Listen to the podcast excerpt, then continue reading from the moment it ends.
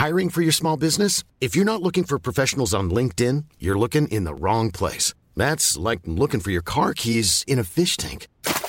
LinkedIn helps you hire professionals you can't find anywhere else, even those who aren't actively searching for a new job but might be open to the perfect role. In a given month, over 70% of LinkedIn users don't even visit other leading job sites. So start looking in the right place. With LinkedIn, you can hire professionals like a professional. Post your free job on linkedin.com slash people today. You're listening to Scaffold, a podcast featuring interviews with architects, artists, and designers. I'm your host, Matthew Blunderfield.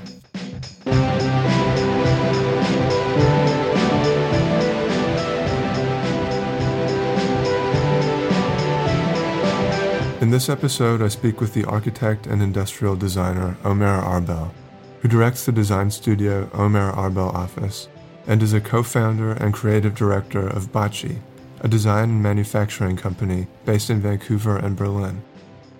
Arbel cultivates a fluid position between the fields of architecture, sculpture, invention, and design. The objects and environments he and his colleagues create are at once natural and alien reminding us of the otherworldly potential of common materials by focusing on their intrinsic mechanical, physical, and chemical qualities. I met with Arbel in June at OAO and Bocci's Vancouver headquarters, where we talked about, among other things, his feeling early on in his career that he was at odds with architecture's monastic culture, and the steps Arbel took to establish a design practice that balances naive curiosity and free exploration with rigorous execution. We also talked about the productive isolation that a city like Vancouver affords, and the contradictions of authorship in relation to a methodology driven less by the designer and more by a material's inherent properties. And now, here's the interview. I hope you enjoy it.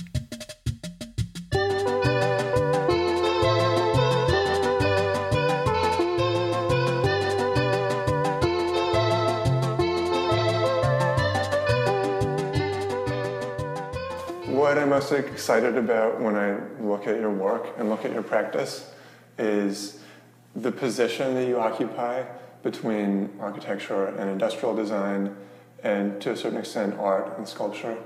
Um, and um, I mean, you kind of slide between those disciplines or those fields quite easily and quite flexibly, mm-hmm.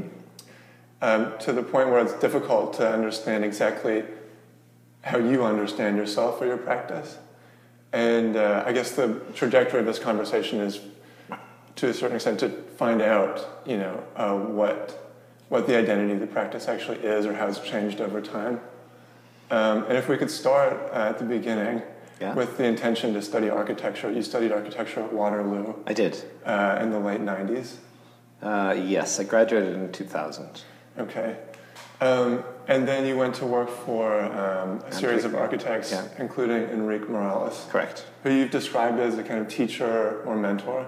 Yes. So um, why don't we start there? What was that experience like, and what kind of impact has it had on you? Um, yeah, a tremendous impact. He was I'd um, admired him his work uh, from afar since since the earliest days of being an architecture student especially the drawings. Um, and this was the sort of heyday of, of Barcelona as a center for interesting architecture. I think it's not anymore, or less so, anyways. But for a while there in the 90s and early 2000s, Barcelona was really interesting. And there was a really cool scene of very innovative work being actually built there. And he was the most lyrical of the protagonists of that era. Um, and I really responded to his drawings and his um, his six or seven built works at the time, which he had executed with his um, ex-wife Carmen Pinos. Later, they split up, and um, during the era where I was in the studio, he was with working with uh, uh, his second wife, um, Benedetta, and it, changed the work a lot but yeah, I was, was really admired him, and then I had this like romantic idea. I was in my early twenties, and I was, had this romantic idea of living in Barcelona, and just went there on a whim, uh, and knocked on the door, and he opened it. He actually opened it, which later I found out was kind of a rare thing. Mm.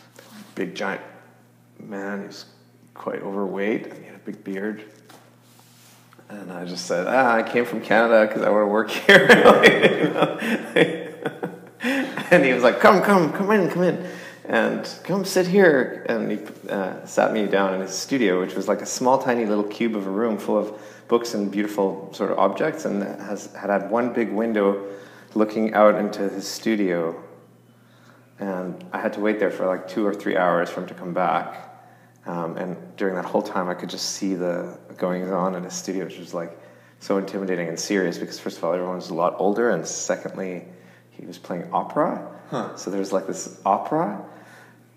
There's this opera soundtrack to these very serious architects making very serious work, and I was just like thoroughly intimidated by the time he got back. And then he just sat down and he just like he only had like seven minutes with me or something like that. Flipped through my portfolio like this, like with the pages like super fast, not paying any attention, and just asked me when I wanted to start. Huh. And then I that was like how I, I started working with him, and it was a great honor. Um, he he had, he died very shortly later. Uh, he died when he was 45 from a brain tumor. I don't know if you know the story. Mm-hmm. Very suddenly, and so I, was, I consider myself one of his very last students before his death. And had he not died, I probably would have still been there. I was, I was very content um, working in that environment and working for him, enlisting um, myself to his uh, vision. And what did I take away from that? I, I don't. Um, it's hard to sort of pinpoint. I, I, think the main thing is the what it feels like, the sort of feeling of a studio of that caliber, a courageous studio of that caliber. Um, yeah, just just the, the feeling of, of what it's like to work in a team like that, a really mm. high, highly functioning team that's really doing things that haven't been done before mm. as a matter of day to day sort of pragmatism. It's a it was a pragmatic office, but we were doing really amazing things, and and uh, and that feeling is what I, I hope I can bring here, or. Um, um, or into the glass shop or into, into these places, this sort of uncompromising, super courageous, but also sort of um, playful and um, joyful environment, which he sort of had.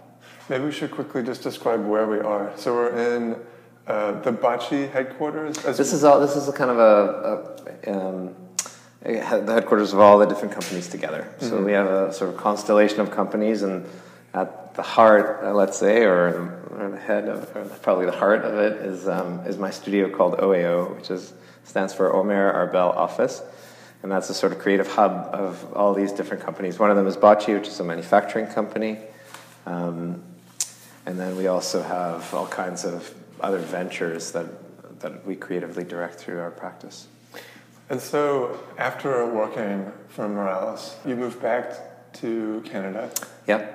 Uh, finished your architecture degree. I did. Yep. And then moved to Vancouver where you work for Patkau Architects. I did, yes. What was that like in comparison to Miralles? So I was, of course, attracted to them, first of all, because the caliber of work is so high. Um, and secondly, because they were working in my region. So I thought there would be a lot to learn about how to make buildings here. Um, ambitious buildings here. But of course, also because there was kind of a kinship at that time between their work and his. It wasn't overt, but projects like Strawberry Vale School or or um, Seabird Island School or some of the early houses, the Barnes House, those houses, those projects had a kind of kinship. Mm. And so I felt like I was following a path. And you worked on the Gleneagles Community Center. I did, that yeah, right? that's right. I mean, you can kind of see even in that project a relationship to Miralles. I think well. so, yeah. Um, and if I was going to try and fumble my way through a description of why they're similar, I mean, uh, there are elements that are kind of discrete and exposed, and people use this word tectonic. Tectonic, yeah. Um, to describe that. Um, and then I guess the Pat are known for uh, their interest in the region in which they build mm-hmm. and the relationship to you know a place and the architecture of the place. Yes. Um, and maybe to a certain extent, Miralles could be understood that way too. I, under, I agree. I agree. Um, and then also, I guess they're both kind of use this word protagonist a lot. I think in in lectures you give or other interviews you give Yeah. to describe certain figures in design and architectural culture. Um, and these two offices feel like they are protagonists in that sense, Yeah. and that they have an identifiable style or approach to design um, that is very easily recognizable. And um, you know, one way of seeing it is as a brand as well. Yeah, I, yeah. I guess that's maybe a little. That's. that's, Um, I think it's cynical to think of it as a brand. Uh, uh, it is. It ends up being, or these people have to have to sort of position it as a brand because that's the um, the way you survive in this world. But I don't think of it as a brand at all. I think it's like a kind of mission. I think it's like a, at least in the case of Miralles, Miralles, it was a mission. It was like a personal mission. But for Patkaus, it was like what I discovered is like a, it was a very monastic environment. It was very different because Enrique Miralles was like a, he's like exuberant man. There was a lot of laughter and there was like uh, a lot of joy. The the there's a lot of um, hard work, but it was it felt like there was a lot of uh, ex- exuberance, I guess, in the practice. Whereas Patkaus was a very monastic, sort of quiet, rigorous office where the work was being pursued in this sort of um, relentless way by a team of very dedicated, very sort of quiet people. And so I don't know, it was culturally not a great fit for me. Um, I, I love the work, and I I, um, I learned how to draw. I, I learned how to make working drawings there on the Gleneagles Community Center, um, which is which is like a huge um, gift that that I. Uh, take away from that experience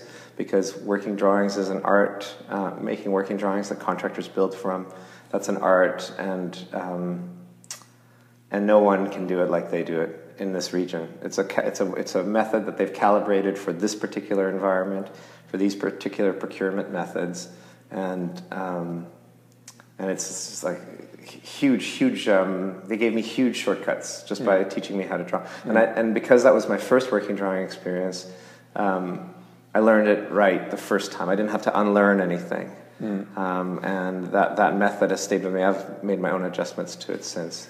I'm interested in this tension and this inability to fit into um, what a lot of people might think of as a standard in architecture culture or office culture or like the culture of renowned practices, Mm-hmm. which is this kind of like dedication that one lives Yeah. almost for the practice. Yeah, yeah. You call it monastic, which um, resonates as well.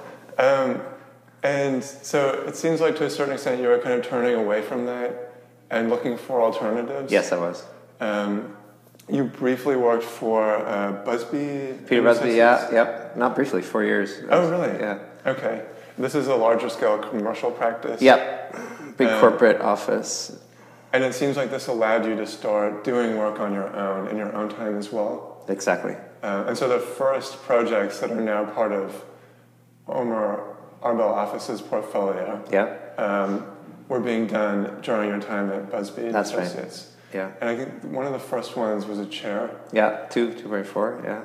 So this is it. You were living on Main and You Broadway. know, you know everything. Yeah. yeah. Uh, I was living on Main and Broadway in this building called old, beautiful brick building called the Lee Building, and I had uh, an apartment on the seventh floor, which was at the time like unbelievably cheap compared to the prices of today. Um, and my landlady let me use the. There's a kind of there, there's a kind of what what used to be a must have been a water tower on the roof, but this weird two-story little structure. Um, uh, and the, and during the era that I was living there, there there was a huge forty-foot container, which was had a huge billboard on it, which later the city of Vancouver took down as a result of a lawsuit. But while I was working there, that basically my studio was inside of this huge billboard, forty-foot billboard. It was amazing, and she let me use it for free because at the time Main and Broadway was. Um, there's kind of a lot of heroin on the streets, and a lot of people would come up the fire escape and um, and shoot up on the roof. And so, me up there making noise and listening to music and, and working in the evenings was a great deterrent. So it was kind of it was good for everyone. And that, I mean, you were you were working tirelessly during this period. This chair alone took I don't know how many hundreds of hours to make. Each one was about forty hours, but the the reason why it was so painful, such a painful experience, was because uh, the the chair was cast in resin in layers um, on its side, and res- the particular resin I was using has a curing rate of about three and a half hours, and I could I could only pour between six and 12, maybe 19 at the most millimeters at a time. Um, if I were to pour any more, there would be too much heat and the exothermal reaction The piece would crack. Mm. So there was this window of time every three and a half hours where the resin would cure, the one layer would cure, expel all its energy, and still be. Um, the, the chemical reaction will not have completed yet, such that another layer could still bond on a molecular level. Mm-hmm.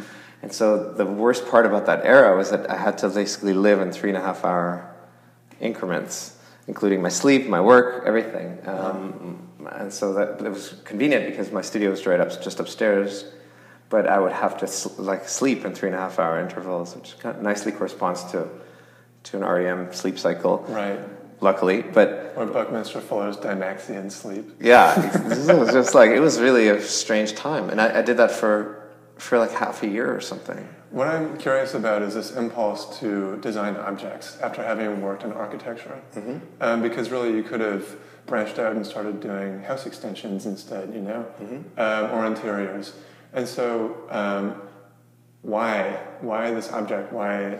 I was.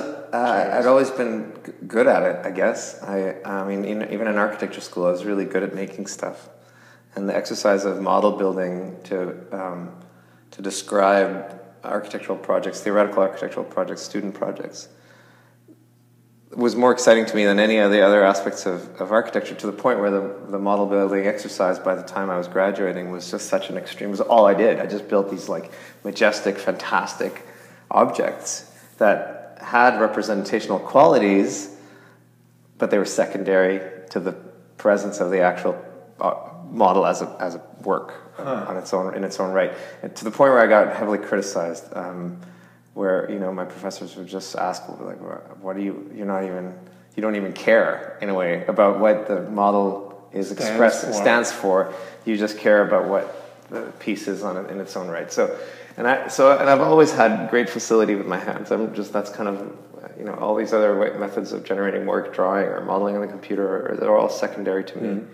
Um, Another question I had, I mean, the way you're describing making the chair uh, and its chemical or physical properties, this is a theme that runs through yeah. all the work at yes. Ea and Bocci. This this very like intense interest in materiality and what materials do um, versus what we can do to materials. It's more like what we can learn from materials or um, how we can be apprenticed to materials. Yeah.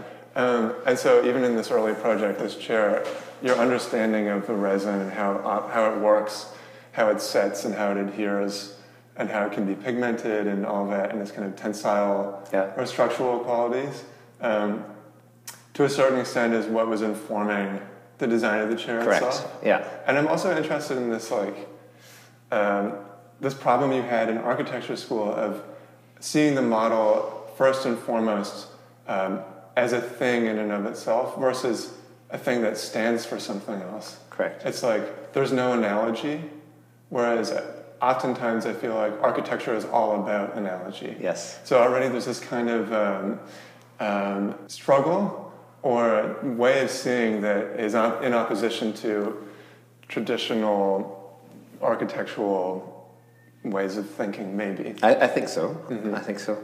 Yesterday we were thinking about, you know, right now, so right now we have you know, after a decade of not constructing anything, we're, we're building, we're actually building again. We're building we have four houses in the pro- in the practice now that are all, all on their way to being built. One of them in halfway through, and um, and that's after a decade of not building anything. And and all of these projects include um, elements that are derived from a process that we've invented. In other words, we've we sort of construct a, a method of making and then allow allow it to sort of unfold, and it makes the spaces to some extent it's an improvisational way of working almost in that um, you don't plan the, the, the danger is that um, it goes, it flies in the face of all kinds of procurement methods that exist out there for making architecture and the conventions of presentations to clients and mm. these kinds of things. Mm-hmm. See, so I think the only way that it would work is if it was one of our buildings that we're constructing for ourselves,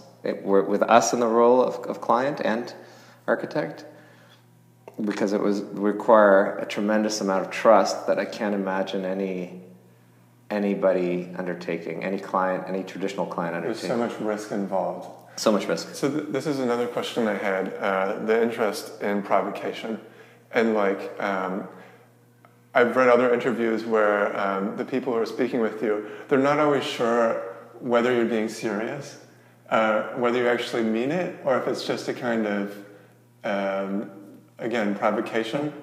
And oftentimes it seems like you really do mean it. In this case, it sounds like you really do want to just build as you go and habit as you build. Yeah. Um, and I was warned before I spoke with you that uh, things could get quite outlandish or very speculative very quickly. Huh. Um, so I guess a question I had around that is, um, you know, other projects, other speculative projects that the office has um, engaged with. The first one, which, so just for listeners who aren't familiar, your portfolio of work is numbered. Mm-hmm and um, to some extent, um, it kind of levels the field so that a light and a building and an electrical socket would just have a number, and those are all different projects that the office has designed.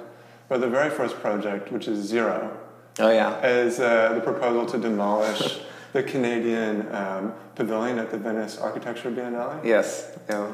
And then there's another one, 53. Yeah. Which is um, a proposal to drown parts of False Creek in Vancouver. you saw that one, yeah. And bury both uh, Pacific and Expo Boulevards. Yeah. Um, so I mean, I want to ask, like, how serious are those proposals? I thought the False Creek one. Well, the well, well, I'll speak to both of them. I mean, the the de- demolition one was totally serious. Everybody hates that pavilion, and later they kind of did. I mean, two three years after our application, we applied twice with the same um, with exactly the same package. We just erased the date and put in the new date two years later. Um, and they actually kind of did destroy it. Mm. I mean, the, the recent exhibition by Geoffrey Farmer, so they, they listened to us. They just couldn't stomach, you got to see this letter. I think it's, it's posted on my site. Yeah, the criminal intent letter. They were, they were asking, they were just wanted to verify that I had no criminal intent in proposing to destroy the pavilion. Everybody hates that pavilion and have for the entire history of that of that building. And what about the drowning of the False Creek? I think that was an actually pretty responsible uh, economic f- formula because what I was giving back, the, the way to fund that, I mean, the way to critique that proposal is to say, oh, how do you pay for it? But the way we were proposing to fund it is by developing a huge amount of waterfront real estate. Mm so that's the only thing sort of Vancouver has in the way of, of um, huge economic generators that operate on the inf- on the infrastructural level. It's so exciting, I think, to um, hear proposals like this uh, from a from a designer who does also make prolifically, um, because uh, I guess it gives me hope that there are other possibilities. I think the challenge of that a lot of architects face, uh, who kind of remain um, in a more conventional system and work almost exclusively with buildings is that um, we're dealing with regulations, we're build, dealing with uh, building control, financial constraints, anxieties from client, risk averse um, clients. And I think the possibilities close down very quickly, the perceived possibilities for what architecture can be. You're right. Um, then on the other hand, um, you know, speaking with someone like you who's coming, I think now from an industrial design perspective or a kind of sculpture making perspective or an iterative, ex- exploratory, experimental perspective, architecture becomes uh, a test site uh, with very little constraint because um, oftentimes the clients are very forgiving that you work with because you can be selective about the kind of work that you mm. take on in the first place. Um, I guess what I'm saying is like the possibility for invention in architecture seems so limited now. I think for me, the question is like, how do we open that up again? And it seems like your approach to opening that up is to think first about experimentation and then how that can be scaled up. Yeah, I, I believe that's that's one of the things that we do, and that's just because that's how who who I am and who we are. But I think the the other uh, major way that we can infuse architecture with uh, new ideas is, is changing procurement methods. I think that the procurement methods for architecture are inherently conservative. There's always there's always this this huge amount of effort, uh, um, uh, you know, focused on on predicting how cost, predicting schedule. These kinds of things are. Um, quantified in a, in a very loose way at the initial stages of a project, and they build a kind of set of expectations that everyone has to measure up to in the team. And that, that's the, those are the project killers, in my opinion.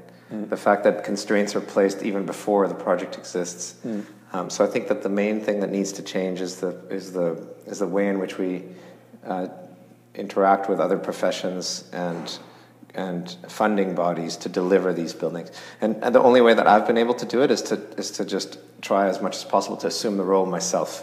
Hmm. Mm-hmm. And that means I'll build way less buildings in my life because it's, it's going to be a handful of houses, and we're going to um, construct a new headquarters for ourselves in the next five years, and that'll be a big, sizable building. Hmm. I mean, what's interesting about this th- this kind of question we're talking about in terms of, I guess, the freedom that an architect can afford themselves um, and um, in becoming their own client to a certain extent is that the the way that your business is structured. Maybe we can talk about this for a bit. Um, um I guess as an industrial designer, there are certain products that you've um, designed and mass produced mm-hmm. that have become incredibly lucrative. Yes. Um, that, in a sense, support the speculative work. Correct. And allow you to take on the role of, your, of being a client. That's right. Um, and I guess there's one in particular I want to talk about, which is kind of like the uh, iconic object uh, that many would associate with you or yes. the office, which is the number 14 yeah. light. This is the first Bocci light. Yeah, of all, of all my works, that one has sort of entered um, culture in a, in a much more ubiquitous way. And the, the story behind, I guess, it's quote unquote discovery is that um, you brought it to uh, the International Contemporary Furniture Fair in 2005. Yeah. Um, this was in New York. And you met the entrepreneur Randy Bishop. I had known him before. Um, I was already working on an interior for him as a, he's my business partner now. Okay. Um, I had worked, I was working for him at the time, uh, just designing an interior. And we, so we knew each other. Um, and the fortuitous part was that he was happened to be in New York at the time and, and very sort of bored and yes, had an interest in design and manufacturing. And then there's also this person, Nasir Kassamali, yes, yeah, yeah. Who I've read is responsible for bringing a lot of European design into North America. Yeah. And he maybe spotted the 14. Yeah, he, so all these things sort of came together at the right time. It was like um, Nasir lo- sort of loved it and said um, that he would. Uh, represent it or sell it, I guess, if, if it were, if I could only find a way to make it, basically. Mm-hmm. mm-hmm. And then Randy, my now partner, um, was like, hey, let's start a company together, let's make this light. Mm. And those two things happen independently of each other, and I just kind of added the two together.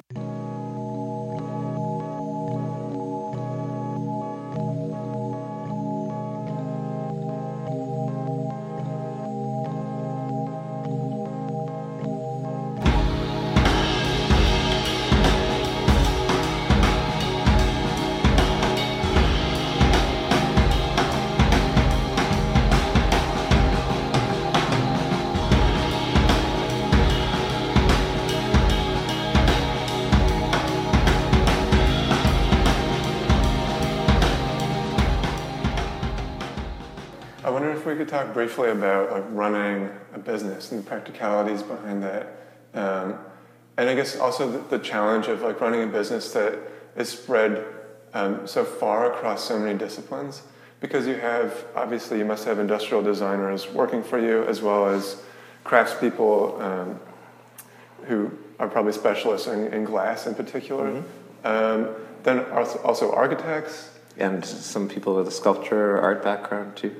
And so, like, um, accountants and assembly yeah, workers, uh-huh. and we have graphic designers, and we have all kinds of our production directors. And so how like how is the how is the business structured in a way that makes all these different disciplines kind of cohere or work together? Mm, it's hard. It's been a, a well, we're 14 years old, so it's taken that long. Now there's a kind of really amazing renaissance where everybody gets along, um, but it, it's taken a while to get there. It's, it's to find the harmonious way to um, almost like weave a, a, tapestry of different personalities, um, mm-hmm. different skills. Um, Maybe it'd be helpful if we like looked at another more recent object, sure, and just like quickly chart its development from like an early impulse or intuition into a product that's marketed internationally. Okay. Um, can you pick one? oh yeah, um, uh, like a recent one. Yeah. The, the, difference is that now there's a kind of infrastructure for all this stuff, mm. so it's relatively easy. Mm-hmm. Uh, you know, my team and I come up with experiment in, in a sort of analog environment. We just sort of play around, and then there's inevitably a moment which we call a discovery which where we learn something interesting or see something interesting in the work, and then from there the process turns into a kind of um, obsessive um, uh, re- refinement. We, we kind of obsessively refine whatever the discovery was. Mm-hmm. And then it goes into a sort of another sort of department in our organization where where we start overlaying um, pragmatism. So we start modeling it in 3D, we start determining what its scale is, considering what it wants to be. Um, does, is this a sculpture? Does it just want to be itself? Does it want to have utility in some sense? If so, what is the utility? A lot of that. Then we start thinking. Also, we start considering what I keep saying is like the sort of delivery method. How does this piece enter the world? Does it go into a gallery? Does it go? You know, um, um, does, do we sell it online on the internet? Mm-hmm. and do we make a thousand of them or do we make ten of them? Or do we make 20,000 or 500,000 of them? Or, or, or do we make just one? Mm-hmm. um, and, and uh, those are big questions and each of those each of those um, sets of answers guides the work forward. Mm-hmm. um, and then we start sort of developing componentry if we need to or um, or building relationships externally to our um, to our own studio so now, what I'm trying to say is like it's it's um, we have the luxury of, of momentum now, which we didn't when we began. When we, when we began, there was a kind of do or die feeling. Every every decision was kind of the, the whole thing could fold if if it didn't work out. Mm. So, for example, 14 was like that. 14 needed to be successful in order for everything else to work. Mm-hmm. If, um, but now there's a kind of much more targeted and um, relationship based uh, way of, of, of, determining the path of each of the explorations. Mm-hmm. I mean, you've described just in terms of like the way the practice is run now that there's a second brain working um, that's operating outside of the kind of immature mind of the inventor. Yeah. There's a so on the one hand, there's this kind of cultivated naivete. Yes. Yeah. Of the inventor slash um, uh, tinkerer and then on the other side, there's this quite um, quite developed and rigorous and uh, pragmatic mind that kind of edits things. Correct. And then um, decides on production and distribution. Mm-hmm. Like that happened relatively recently. What got you over that hump, or what established that second brain? It's a team. Uh, well, first of all, it has it's it's me um, uh, attaining some level, hopefully, of maturity where I understand my strengths and my weaknesses and augment my weaknesses with the strengths of others, um, including the, my partner Randy is a big part of it, but many, numerous other people here in the studio who are really good at things that I'm not good at. I mentioned the word brand earlier, mm. or, or how to construct a business, or how to build packaging, or how to store things, or how to ship mm. them, or how to show them, or who to work with externally. These, these are all collaborative decisions. Um, and I, I, uh, I'm at the helm of the of defining the, crea- the our mission, our creative mission. Mm-hmm. But I'm only one of many people when it comes to all the other decisions that bring that mission forward. So what you were just saying um, got me thinking again about architects like Miralles or the Patkaus, where there's an identifiable language architecturally. Uh, you called it grammar as well in terms of the kind of forms that are used. Um, and then this, this kind of links to this question of brand as well. And maybe it's a cynical uh, link to make. But when we're talking about products and we're talking about the way they're distributed and marketed, we can't. We have to. we have to have talk to, about yes. a brand as well. Yeah. So, um, you know, talking about collaboration in the way that so many different forces and people are kind of inputting into the the conception and production of objects now in your office. Um, it reminded me of um, something you said before about, um, I guess, authorship and ego. And so uh, you were describing the process that the office undergoes when they develop new work. And you're saying that you learned your ego was an obstacle to achieving great work. Yeah. Um, that, and over the past four or five years, you've been trying to step backwards in the authorship process. And instead of applying an idea to material, uh, you're trying to open up, and I'm quoting you here, pockets of time where you experiment in an analog way without any kind of predetermined direction or intent, and essentially let the material tell you what it's going to be. Yeah. And then it, then it makes me wonder, like, so if the brand is Omer Arbel Office, Yeah. um, there is a kind of, I mean, I understand why it is, but there's a there's a kind of tension or opposition to the methodology itself, which is very um, egoless or identityless, or the identity is the material, not the author. Do you ever think about that? Yes, yes, that's you've identified a, a, a huge area of of of uh, interrogate personal interrogation that I undergo all the time. Because you're right, that's what I say out there. I say that the materials are telling me, but I had a recent epiphany that came. Uh, we have an exhibition. You should check it out right now at the Sphere. Sorry, I'll go ahead. Ben. You've been. So you saw that the you saw the images of the glass that are the cut glass on Mm-hmm. the wall, and um, These are with the copper mesh. the copper mesh, the the discarded uh, parts of the 84 vases. Um, So let's just quickly, just so we can, because people listening will have no idea. yeah, right. Um, there's a, a fabric formed. Um, so the, the exhibition is about our work with concrete and alternative methods of casting concrete. And in this particular case, we um, explored the idea of casting uh, concrete into fabrics. So what we're showing at the exhibition are a series of, of, of slices of a cone shape, a hollow cone shape that we've built using this method. And what they end up looking like are sort of sort of like funny, cloudy uh, donuts. Um, which and then and, and I, I, despite great opposition, I also included in the exhibition um, 40 photographs of, of the cut ends of 84 vases, which are a product in our portfolio. A piece of glass that's blown in a particular way to to um, where white glass and clear glass meet across a copper mesh barrier, and they make this beautiful geometry as a result. And then we chop off their ends to reveal the the uh, the strange um, sort of puffy donut shape again um, of, of that, that results from that that um, results from that interaction with copper. And so, but the reason I included those two images, th- those two pieces in the exhibition, is because I, of, a, of an even more recent epiphany to the quotation that you bring up, which is that there is actually a subconscious geometric language that keeps coming up in all of these works, and they're made in different ways with different materials, t- with, at different scales, with different contexts. Some of them are at the scale of a building, some of them are for a gallery, some of them are mass-produced item. Um, and, they, and so there is, if you start, so especially when you start cutting them, you start seeing these geometries that repeat themselves, and that begs the question of whether or not there is some voice or some intention, aesthetic intent, purely aesthetic intention behind the process-driven decision making that I have. Um, I don't have the answer to that. But so when I talk about my the receding of the ego, I, that is my method. I do let the materials. I, I, I encourage the materials to kind of teach me. But there's obviously a moment of an editorial moment in that process where I do say, "Oh, add more electricity," but I'm actually adding more electricity because I want a specific aesthetic extreme to emerge.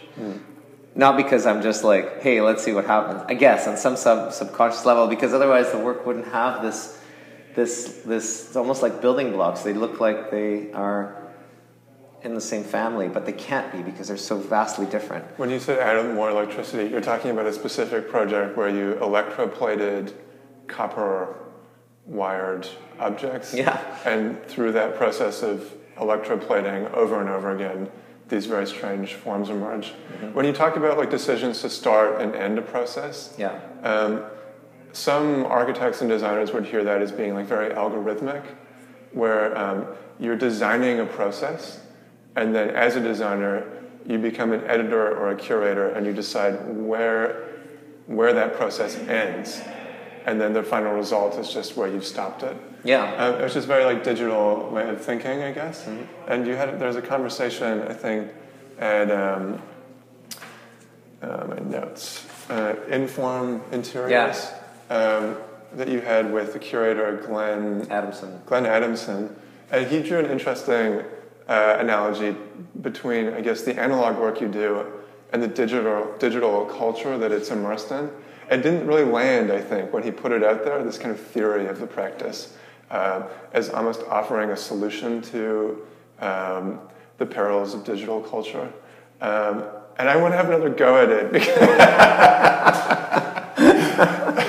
because I, to me, um, this, this intense interest in, in materials themselves and their inherent properties uh, does come as a relief. I mean, it's incredibly satisfying to see, for example, I don't know, to look under a petri dish um, and, and kind of discover this new world at a different scale. And that's what I feel like a lot of the work coming out of this practice is doing. You're looking differently at very common materials, be they glass or metal uh, or whatever, and you're applying very conventional processes to them, but in a way that uh, results in very surprising outcomes. And it's all about this kind of fascination with the material world. And I guess as a, as a subject of digital culture, as someone who's completely engulfed by it and captive in it and immersed in it, when I see the work, I feel happy. That's great. and I feel I feel like the chains are slightly loosened. Great. And I can look outside again. And I, I, I don't know. I think there's a kind of environmental tangent that could be followed there. And, uh, I mean, just speaking about that, um, there's an argument that you have about, um, in terms of sustainability, about designing objects that um, people live with that they carry with them throughout their lives that potentially accrue value over time mm-hmm. um, that um, not often the case with industrial design or even architecture now, disappointingly. True. Yeah. Um, but like, do you have other like? What are your thoughts about? I guess your practice's relationship to ecology or environmentalism or sustainability beyond that point. Yeah, it's um, you know, it's like if you if you want to hear something really outlandish, let's hear it. Really, really weird. It's like there's so I think it's very clear to me, and this you might think, oh, he's crazy or whatever, but it's very clear to me that we're on the eve of a, of a, of many enormous technological advancements that could radically change what humans are, where humans live, how humans exist um, what does it mean to be a human being? And one of them is space travel. There's like um, interface between computers and, and the human mind, and there's um, all kinds of fascinating things happening with genetics. Or so, so I think that there's um, there's this strange uh, moment in time now. Like I, when I grew up, I didn't even have a computer. I remember my first computer I got when I was 13 so there's this weird generation that I'm part of that straddles potentially the biggest exponential increase in scientific knowledge and technology in the history of our species that possibly transforms our species entirely and radically into mm-hmm. new directions, including increasing lifespans, travel to other parts of the solar system, or even further. So I think that there's um, uh, the way we should think about the current crisis, ecological crisis, is to just ap- apply our tools to to re- to mobilize our tools. You know, like I don't remember what the statistics were was, but during the space the so-called space race, there's only it's only 20 years or 15 years or something like that where there was a tremendous amount of resources applied by at the time the United States and the, and, and the USSR and they, everyone wanted to get to the moon first and they did it in 17 years or something like that a completely impossible task and I think humans are capable of that if there's a direction, if there's a very direct focus, an enormous amount of resources applied. And I think that's how we solve the current economic crisis. So I think it's almost kind of a red herring to talk about whether or not we should use jet fuel or to fly to places and all these kinds of things. Of course we should. We need to travel to have ideas. We need to meet other people from other places. That's not how we solve the crisis. We solve the crisis using what humans are good at massive ingenuity, focus towards a specific goal we can do it. Or, I mean, the, and we've done it previously with horrible things like world wars and these kinds of things. Like when a huge collective of human beings apply themselves towards specific goals with resources, miraculous things can happen. And that's how we solve the current ecological crisis. And I think it's not by, um, you know, we, of course we should recycle and we should use like we use recycled glass or whatever. Of course, these are these are sort of things we have to do, and what I said before about building things with cultural value, we have to do all of those things. We have to be absolutely, um, you know, it's it's like we should think of it as an emergency. We should think of we should think of the climate crisis as an emergency. Mm. But how do you see your practice kind of fitting into that? Yeah, so so we make we make things, and we, so so back to the thing of like, okay, imagine 50 years, 100 years from now, there might be colonies of humans living on other planets or around space stations or on meteorites or whatever. So, or in the asteroid belt or on Mars or, you know, like, mm-hmm. and so in a world, and, and, and beyond, and beyond, and beyond, 500 years from now, or 1,000 years from now. So, a 1,000 years from now, we can't even fathom, right? Mm-hmm. So, what is the relevance of these objects that I'm making or these buildings that I'm designing a thousand years from now? Whereas if we look a thousand years back, we can relate to things that were built a thousand years ago, cathedrals, for example. Those things resonate with us in a way that we can absorb and understand as human beings of today. Um, Notre Dame Cathedral burnt down. Mm. It's a huge tragedy. Everyone can feel it. Why? Will we be able to ha- interact in the same way with buildings a thousand years from now with different kinds of gravity and different kinds of humans that are part machine and part whatever, or like have mm. wings, or who mm. knows? You know, so so the so I think that the um, the what I hope to do here in our practice is make work that follows that has a kind of cultural relevance to this very strange moment in time right now. And what it means later is completely secondary in a sense, but I think that if we if we are um, if we are r- rigorous to this time and place in human history, then we make work that's culturally relevant and does have a longevity simply because of what it what what it embodies or, or the or the fidelity it has to the to to the uh, zeitgeist, if mm, you want to use mm. a, a, word. Okay, so this is an interesting point that maybe we could close on, and it has to do with the decision to remain uh, in Vancouver, yeah. as opposed to setting up practices uh, in larger cultural capitals internationally. I know that there is an office or a studio in Berlin. Yep. And that maybe something in London as well. Uh, we have a couple of people working in London. Um, but uh, like just on this point about staying in Vancouver, you've mentioned elsewhere that um, the reason that you're here, um, in a certain sense, is to escape the zeitgeist and to not be uh, influenced by the kind of aesthetic inertia, as you've called it, mm-hmm. of other designers. Yeah. Um, which would be the case if you were based in a city like London or New York or wherever. Um, and so, on one hand, it seems like there's a retreat from influence yeah. and a retreat from this idea of zeitgeist to a certain extent, and that the practice is much more introspective or insular. It's definitely looking inwards for um, this essence of what um, what it is it's trying to do. And uh, Vancouver seems to afford the luxury of that um, isolation, and that there's there's not really this aesthetic inertia present here. Um, so when you say zeitgeist, what do I mean? Yeah, yeah, it's a uh, yeah. I guess um, That's a good question. I think I think creative people have to have to have enough time to do their work. And I think that the, the bad thing that happens is that as soon as you reach your 40s and you have some measure of success, there's so many competing things that tear you away from your work.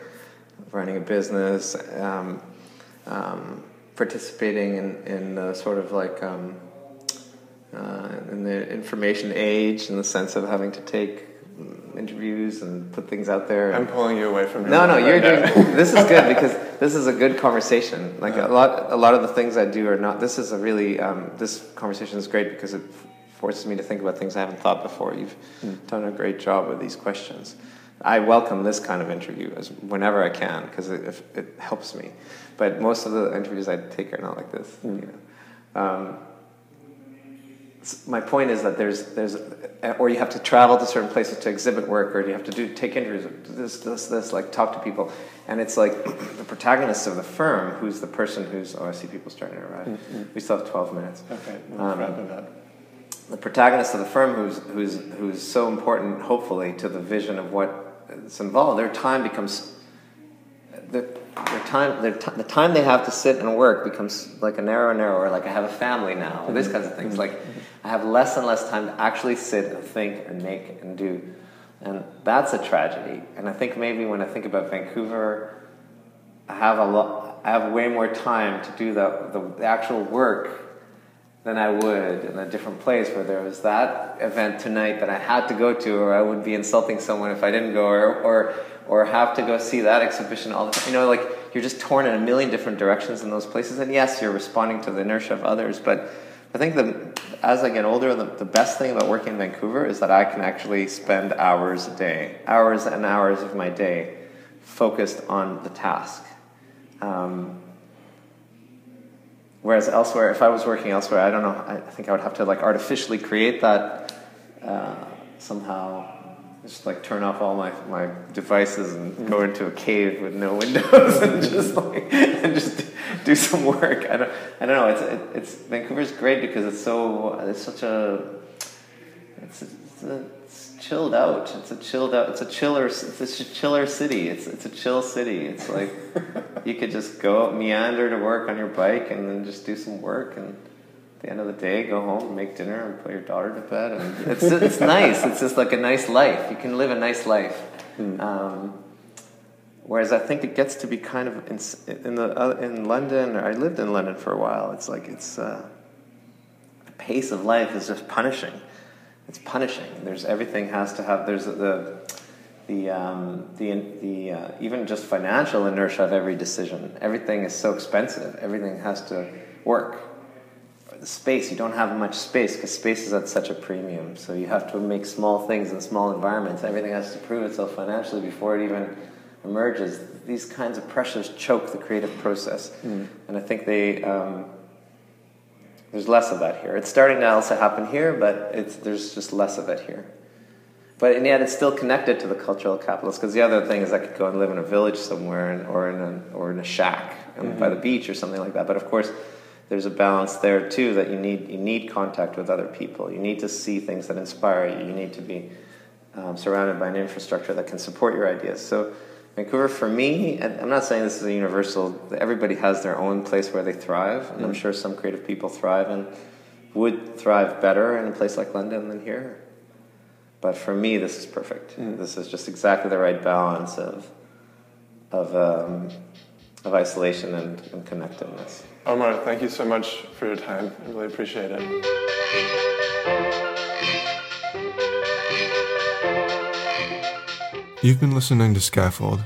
I'm Matthew Blunderfield and I produce the show. The theme music is composed and performed by Andrew Rayworth of the band Stanley Park, with additional music this week by Sam Wilkes. Subscribe to Scaffold on iTunes or wherever you get your podcasts and follow the show on Twitter and Instagram at scaffold underscore podcast. Thank you to Omer Arbel, and special thanks this week to Paul Christian, Victoria Victoria, and Philip Materna. Thanks as always to Scando Lynn, and thanks to you for listening. I'll see you again in two weeks.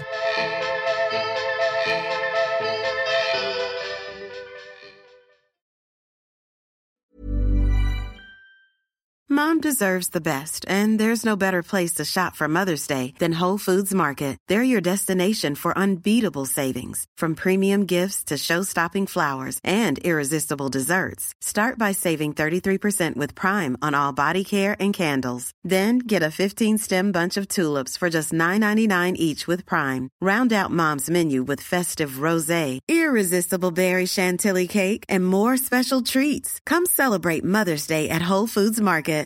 If you're looking for plump lips that last, you need to know about Juvederm lip fillers. With Juvederm Volbella XC and Juvederm Ultra XC, your lip look, whether it's subtle or bold, can last up to one full year with optimal treatment and no additional maintenance. Find a licensed specialist and see if it's right for you at juvederm.com today. That's J U V E D E R M.com. Add fullness to lips in adults over 21 with Juvederm Volbella XC or Juvederm Ultra XC. Do not use if you have severe allergies or a history of severe allergic reactions, or if you're allergic to lidocaine or the proteins used in Juvederm. Tell your doctor if you have a history of scarring or taking medicines that decrease the body's immune response or that can prolong bleeding. Common side effects include injection site redness, swelling, pain, tenderness, firmness, lumps, bumps, bruising, discoloration, or itching. As with all fillers, there's a rare risk of unintentional injection into a blood vessel, which can cause vision abnormalities, blindness, stroke, temporary scabs, or scarring. For full important safety information, visit juvederm.com. Planning for your next trip? Elevate your travel style with Quince. Quince has all the jet setting essentials you'll want for your next getaway, like European linen, premium luggage options, buttery soft Italian leather bags, and so much more. And is all priced at 50 to 80% less than similar brands. Plus, Quince only works with factories that use safe and ethical manufacturing practices. Pack your bags with high-quality essentials you'll be wearing for vacations to come with Quince. Go to quince.com slash pack for free shipping and 365-day returns.